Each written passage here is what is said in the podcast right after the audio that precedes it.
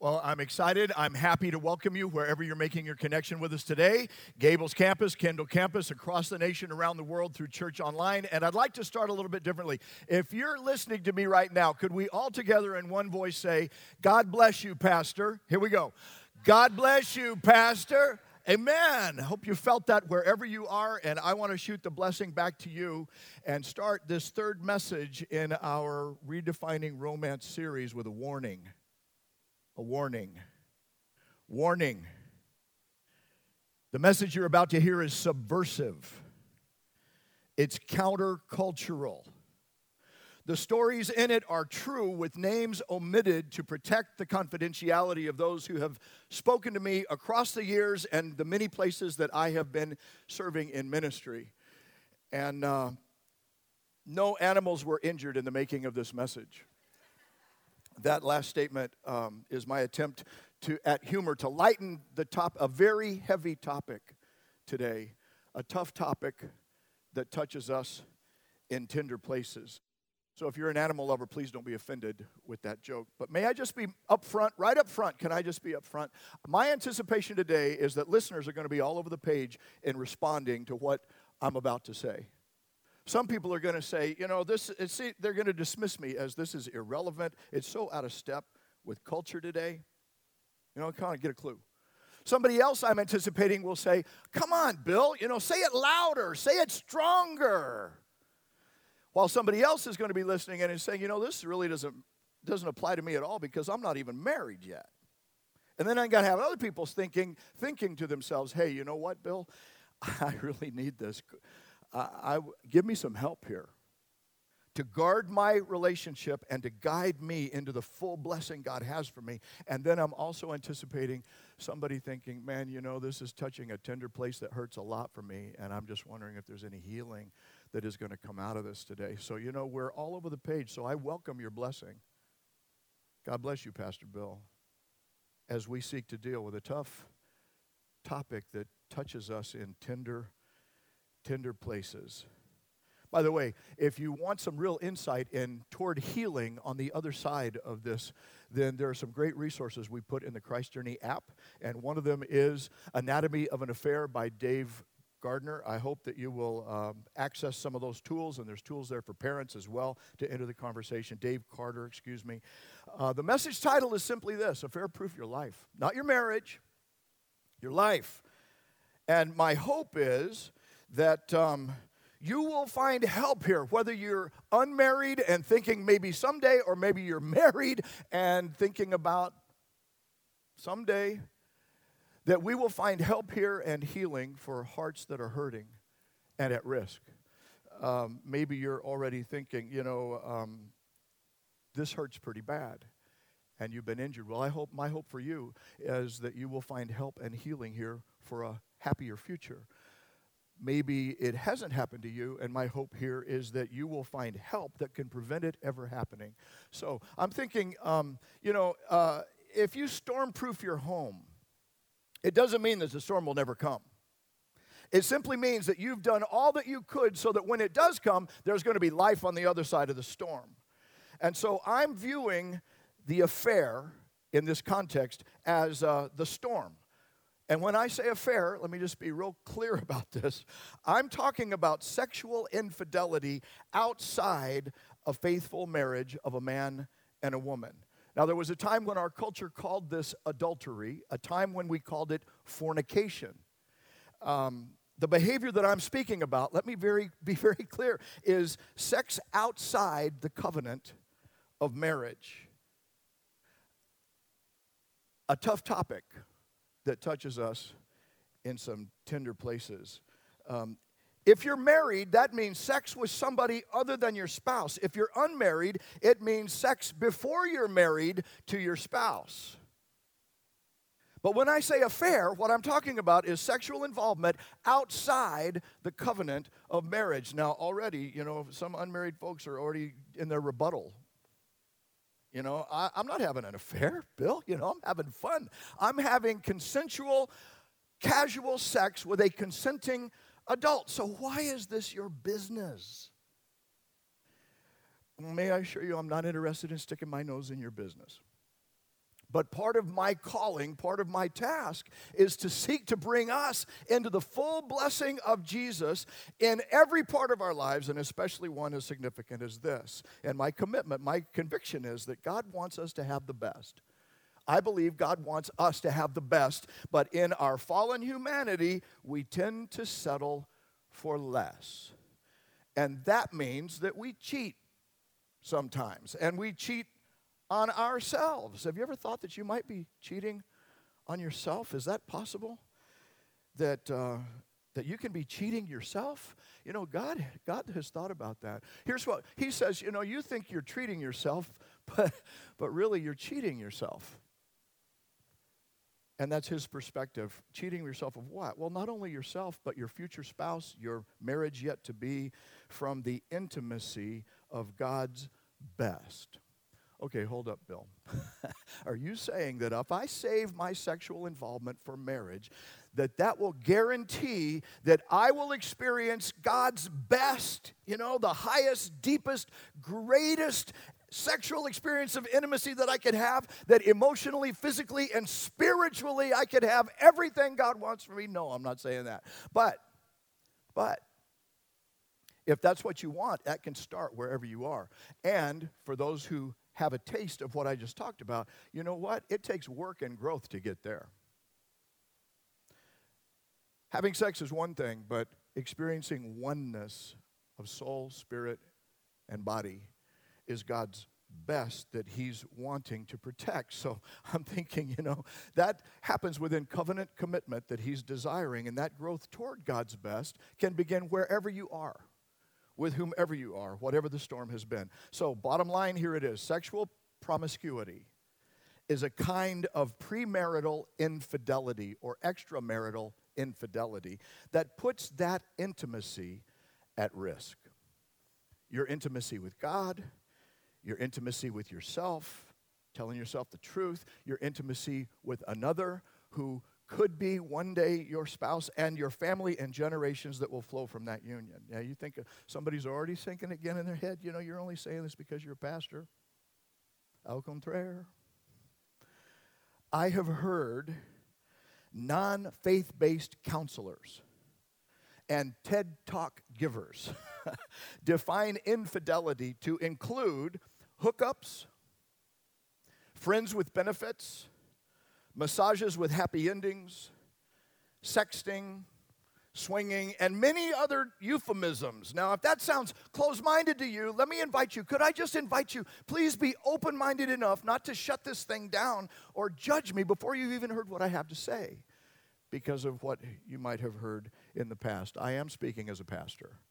But I'm speaking as one today who has served as a relational sounding board and counsel to many who have found themselves on several different sides of this very issue. And I'm promising you, there are many sides to this issue, but there are at least two. Heads, like a coin, heads would be the affair, and tails is the storm of betrayal and devastation of trust that accompanies that, that it unleashes. So, in many ways, this talk is going to include like a minority report. A minority report that, that voices, that, that through which we might be able to hear the voices that sometimes are overwhelmed by the noise of culture, the noise of TV, the noise of social media, you know, that just froths it up. The voices of people who feel shattered hearts broken, and children whose foundations have been like shaken on Richter scale level, especially if they were expected to like keep the secret. Relationship therapist Esther Perel, whose TED talk on infidelity has over 7 million viewers, says this infidelity is the ultimate betrayal which means on the face of it, it's not simply uh, recreation, it's not simply a casual encounter, it's not simply stress relief, it's much deeper, this relationship counselor says, and, and more mysterious than that. It, it can touch the very core of your emotional self, your soul. And here's what I'm thinking since Jesus cares about people, He cares about our emotional cores and our very soul, then wouldn't we expect Him to care about this, especially people who have been deceived and betrayed? And the story of Scripture says that's all of us. We've all been deceived and betrayed. Deceived and betrayed by sin. The fall of humanity came through the deception and betrayal of sin, which, long story short, is why Jesus came as God incarnate to give himself on behalf of those of us who have been deceived and betrayed, and then so that we could find help and healing and hope for broken hearts because of the deception and betrayal of sin. So, in fact, Jesus says that sometimes entire generations, I don't know if you agree with this, but this is what Jesus said. Sometimes whole generations of people can find themselves conflicted and suffering because of what he calls wicked and adulterous realities. In fact, the time that he was living in, Jesus said, I'm in one of those times when he was in his ministry. He called it a wicked and adulterous generation that seeks a sign, looking for something to feel and move them, to seek a sign. And, and my opinion is that we seem to be living in such a time today. This, our time is marked by sexual immorality, by unfaithfulness, by cheating. Don't have to look far to find a story about that. Prophet Hosea said he too was living in a time like that. When he was doing his ministry, he said, you know, even his own wife was unfaithful to him time and time and time again. The story of Hosea is about that.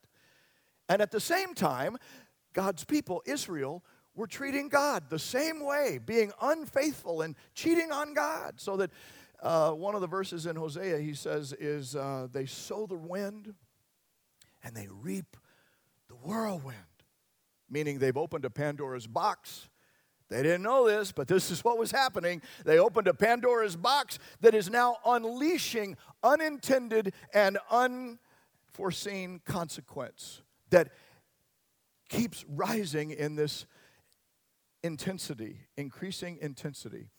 David's time was another time like this that the scripture tells about. His son Amnon feels this after manipulating his half sister Tamar into a trap and then forcing her into sex. And then on the other side of that, his lust turns into self disgust, into self loathing, and then he ruins her life by throwing her out.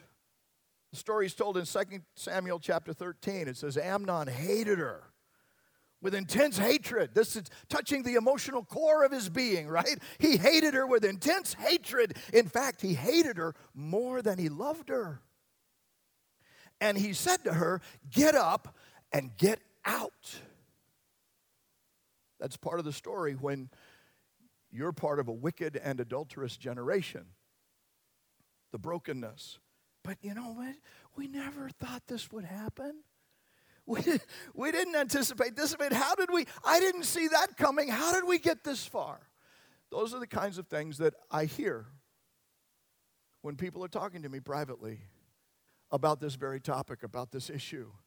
I've heard words like that come from a desperate husband and a dad who all of a sudden realizes that he's about to lose everyone he cares for because of something he did.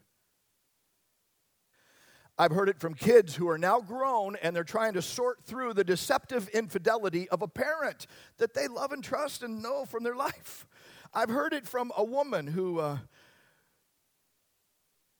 whose mother chose denial instead of facing the immoralities that were foisted upon her daughter in her own home.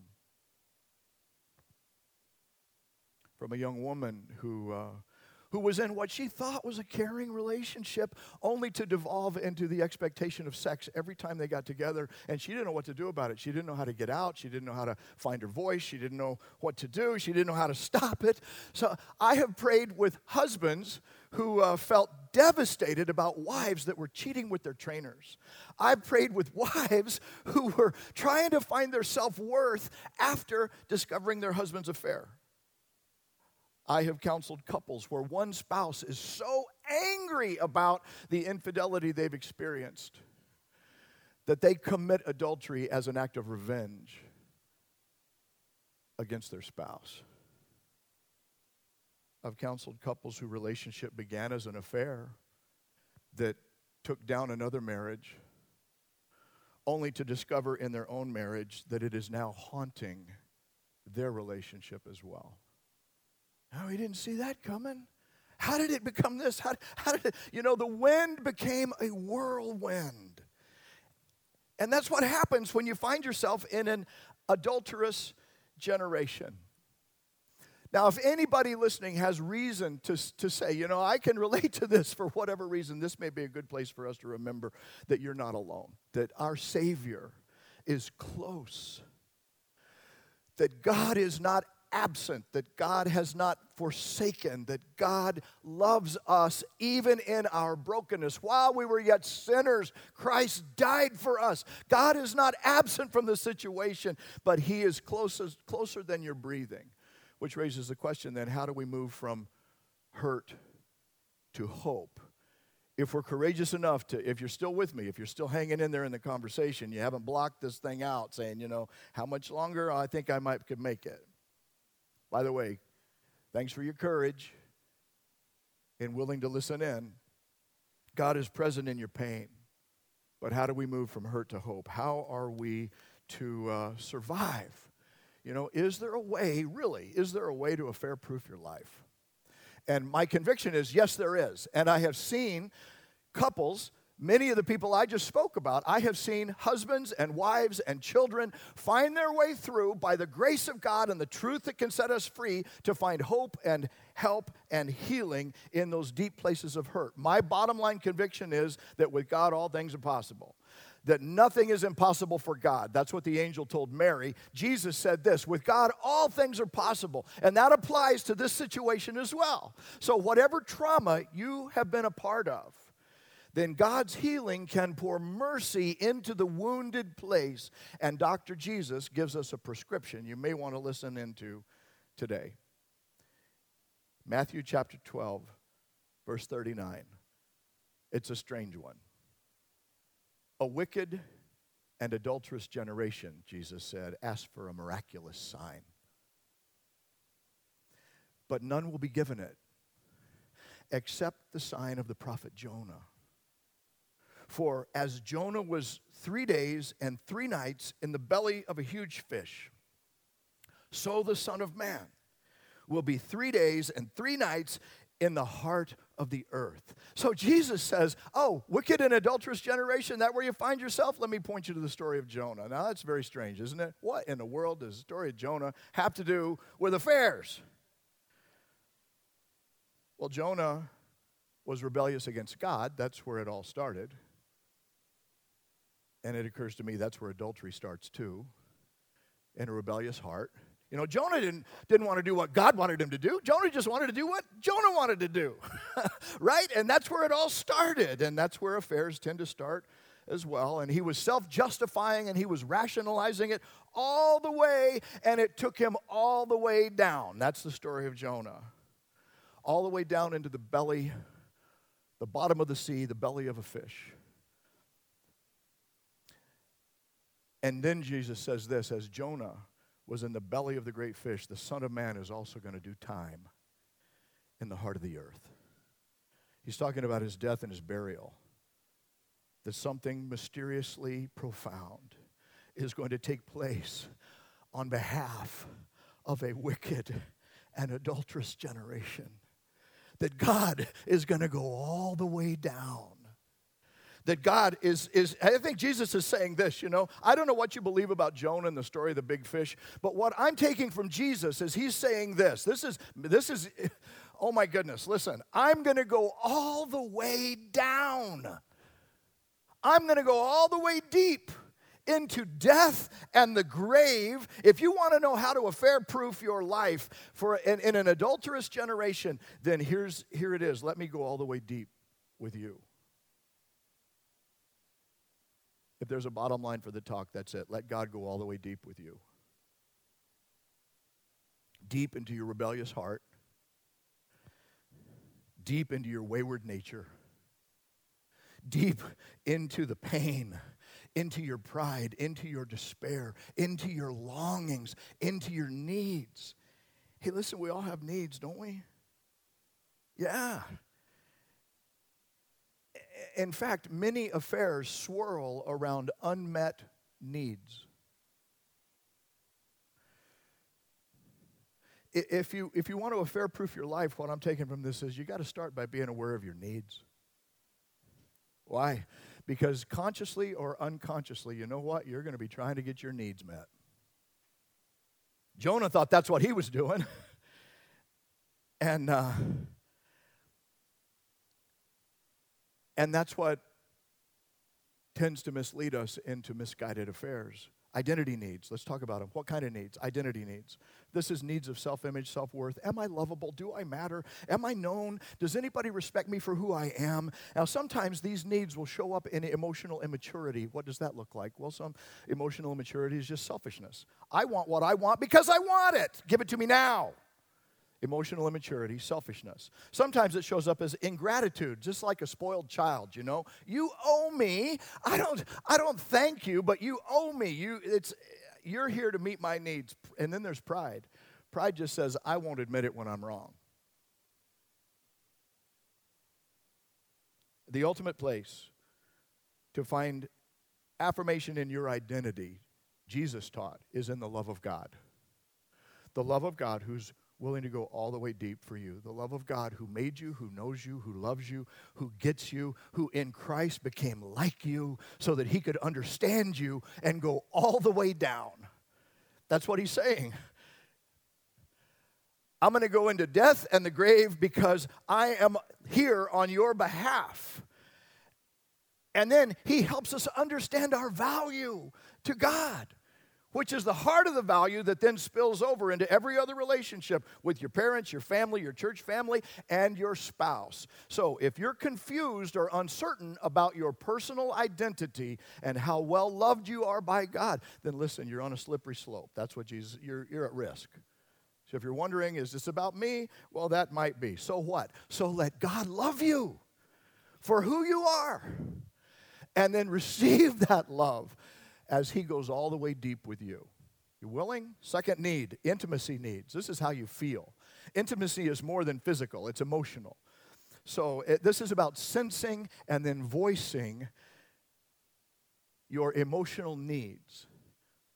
And counselors say this is the way to true intimacy. Into me see. You've got to let somebody else see your soul. So are you angry? Are you happy? Are you lonely? Are you sad? Becoming emotionally intelligent, which is what Angie talked about last week, is the way to get there. The longings of your heart finding voice and then being present first with yourself and then with God. Your vertical relationship and then it goes horizontal okay you then you then with your trusted friends and if you're married then with your spouse so the point is you know if you find yourself talking about your emotional needs with a opposite sex colleague at work instead of your spouse, that's slippery slope. When you start comparing what you think you have with what you imagine somebody else having in their relationship, that's slippery slope. Instead of talking it over with your spouse, instead of bringing it present and saying, let's get this thing transparent here, that's your intimacy need alarm is going off. Pay attention and, and do what? Let God go all the way deep with you. Then there's injury needs. This is where you hurt. Are you bearing resentment? Are you holding a grudge? Do you have unfulfilled expectations that are still not being met and it left you feeling neglected or re- bitter or resentful or insecure or stressed or confused? You know, it's like, man, you got to take a little soul pulse on what's going on inside of you. Are you conflicted with money? With kids, with in laws, with work, with your own sex life, then stop and identify where you're hurting. Injury needs place you at risk. A tool that counselors use, many 12 step programs use toward emotional intelligence in this regard is called HALT B, H A L T B. You just check yourself. Am I hungry? Am I angry? Am I lonely? Am I tired? Am I bored? And then those experiences of emotion can lead you to make poor decisions. And then poor decisions can yield to sinful decisions that lead to destructive outcomes. That's what James says. Sin starts with desire, you know, and then it becomes sin when we choose the wrong path. And then that brings shame and regret. So when you're tempted to self medicate with drinking or eating or binging or, you know, whatever it is. You know, for me, I've learned a signal in my life. It's chocolate chip cookies. When I get in the mood to have chocolate chip cookie dough, then I know something else is going on. I'm stressing someplace in my life. And so it's not just that, oh, I love chocolate chip cookies because I do. They're so great. And I like mixing the dough and I eat the dough and I've been warned against the salmonella. I know about all that stuff but I still want it, you know? So I've learned that if I will track back on that thread, that I'll find that there's something else going on. Where am I stressing? Where am I feeling conflicted? What's giving rise to this emotional longing that's showing up in my hunger? Because that's like a legit place for pastors to go, right? No. It's a, it's a dashboard indicator that says, pay attention, Bill, there's some injury somewhere. Conflict's not a bad thing. There can be no intimacy without conflict. It's just on the other side of conflict. But if you're not aware of your conflicts, then I'm telling you, your injury need dashboard indicator is flashing. So what? So let God go deep with you there into your hurts. Fourth needs, integrity needs. What is true? What's real? What's the real way forward, you know? Not the fantasy, not this the wished for, not just where your thoughts run wild, if you could go there. No, no, no, no, no. What, what we're asking for here is a way to slice through the deception and then stay true to what we know is real from God. Because the bottom line, once again, God is your ultimate need meter.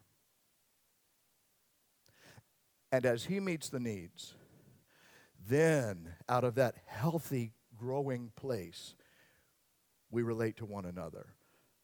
So, when the uh, deception, that, God does that for Jonah, by the way. His identity, who you, who are you, Jonah? Where are you hurting, Jonah? What are you feeling, Jonah? How did you wind up here, Jonah? In the conversation. And he says, And I've got, so, I've got a future for you, Jonah. It's the conversation with God that meets his needs. And Jesus, could Jesus be saying the same thing? When you find yourself at risk of a wicked and adulterous generation, then you got to be willing to let God go deep with you and ask the questions about your needs so that he can show you that he is all you need for those needs. Let God go all the way deep with you into those very needs. The way to affair proof your life is by experiencing God as your need meter. So you let God go all the way deep with you. What does that mean? Well, it, to go all the way deep with God, you know what you got to do? You got to stop hiding first. You got to stop pretending. You got to uh, you got to start stepping into the truth and light, which is what we're trying to do today as a tough topic touches us in tender places and we, we say, Lord, I'm trying to listen. But going deep with God means that Jesus isn't just something that you do on Sunday. Jesus, going deep with God means inviting Jesus to bring his everything into your everyday in an experience that touches you all the way deep. Does that make sense? And then, you know what? If you're at a place where Jesus is enough, then guess what? You're not looking to your spouse to do stuff for you that only God can do. Whether you're married or not married, you know what? You're not looking to another person to do for you what only God can do. You're trusting God to be God and to be your need meter. And you won't be looking somewhere else to do what only God can do in His place and time. So here's how you affair proof your life you redefine romance. You redefine romance to go all the way deep with Jesus, all the way deep into your soul awareness, all the way deep into your deep connection. That's what we're talking about. Your heart needs deep connection. You let God go all the way deep with you, and you rely upon His mercy to heal where you hurt. First, your intimacy needs, what you feel then your injury needs, where you hurt. And then you let your mind be guided by His truth, your integrity needs, what's real here. And then you start slicing through all that isn't what's true in your relational, emotional, and sexual experience. You slice through it. You start, you bolster the boundaries, and then you, uh, you uh, slice through to build your habits. And you don't just do it one day, you do it every day. It's a daily thing, a daily devotion to Jesus. If you're single, I, I like to think about using a Crocodile Dundee knife. Is not a knife, this here's a knife. You use a knife. You got to do some deep slicing, or the Nacho Libre uh, Chancho Lucky Machete that his mother gave him. And Nacho's got it now. So, you know, single guys who are saying, we got to know how to slice through what's real. And then if you're a couple, then you know scissors are what you use. Now, what's the formal name for scissors? A pair of scissors, right? And here's how scissors behave. They, when something comes between them, they come together. They become aware and then they come together. So, building your habits is about doing things that become second nature to make sure that you always come together.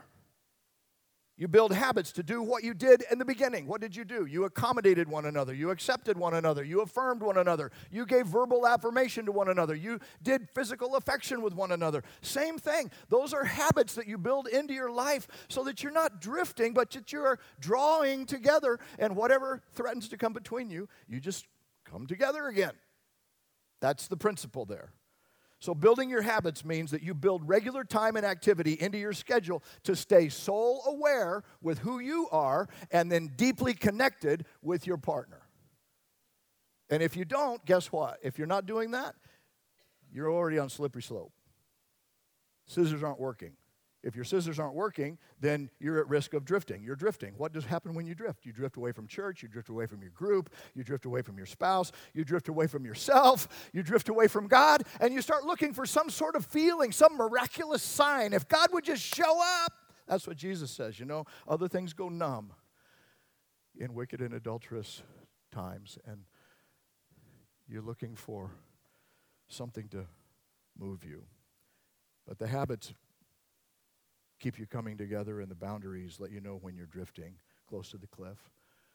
Proverbs 4:23 says, "Above all else, guard your heart. It's the wellspring of life." A wellspring is a flourishing is a source of flourishing in life. And God wants to guard the source of flourishing in our lives. If you're not yet married, boundaries do that do it in with, within marriage too, and habits do that as well to protect the source of your flourishing life. We got to ask the question what do we do if we messed up? Because when you're living in a wicked and adulterous generation, that's what it means. Well, let's go back to the beginning where Jesus started with your relationship with God, to the sign of Jonah. God met Jonah in precisely the place of his deep failure. And he gave him a new start. And Jesus says that's the sign that God wants to give an adulterous generation, the sign of Jonah. That in his death and his burial, Jesus is going all the way down, all the way deep, so that no matter how far down and deep you've gone, he can meet you there and he can give you healing and a new opportunity. God told this to Hosea. In the, the letter of Hosea, uh, God told the people, Your sins have been your downfall. That's what took you down. But take words and then turn to the Lord. One of God's love languages is words. You want to speak God's love language, then bring some words to Him. What am I supposed to say? Well, He says, Say to Him, Forgive all our sins and receive us graciously. God says, I will heal your waywardness and love you freely. This we hear echoing in the New Testament as well. 1 John 1 9, he says, If we confess our sins, God is faithful and just and for, will forgive our sins and cleanse us from all unrighteousness. That means God goes all the way deep and then washes us all the way clean when we come to Him. So the way forward is the way of forgiveness. And we let Jesus go all the way deep with us. Somebody's wondering, you know, yeah, that's great, Bill, for the person who did me wrong, but what about me? No, the same truth applies to the wrongdoer and the one done wrong. Jesus is the Lamb of God who takes away the sins of the world, your world, the ones done by you and the ones done to you. He wants to meet you in the deep place of your injury. And He can do it right now. Would you pray with me?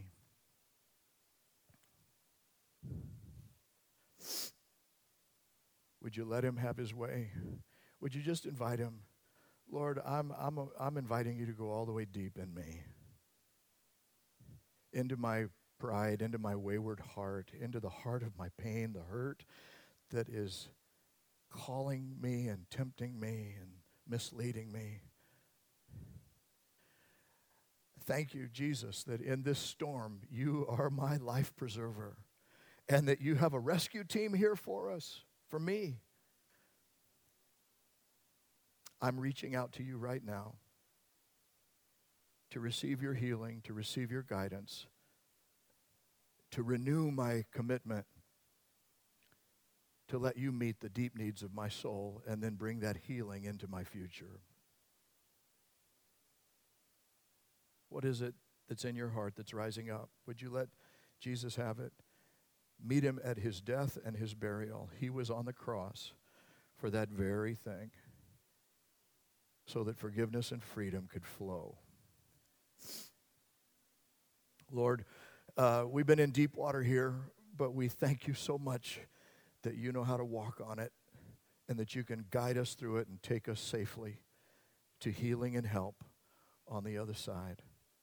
Friends, while our heads are still bowed just for a moment, we've got people here that are ready to have some confidential prayer and intercession. Uh, should you desire that after we dismiss and the room is cleared, just meet me at the cross and we'll be here for you. And then perhaps for somebody else, you would like to welcome the personal love of Jesus in a very personal way to meet you. Lord Jesus, come into my life, forgive my sin, fill me with your spirit. I receive the gift of salvation and ask you to lead me now in my next steps. Now, if you prayed that prayer with me and would let me ask God's blessing upon your next steps in salvation, would you simply raise your hand wherever you're seated? Kendall Campus, Gables Campus, Church Online. You can click the orange banner right there in front of you. And uh, we'll be joining you in prayer. Thank you. To the, to the back on my far right, and then right here in the middle. God bless you. To my left, thank you, sir. Lord Jesus, thank you that nothing is too hard for you. And for each person who is reaching out to you right now, may they sense the presence of your Spirit, your comforter, our counselor, and Jesus, you as our physician and our healer, as we make our prayer in your name. Amen.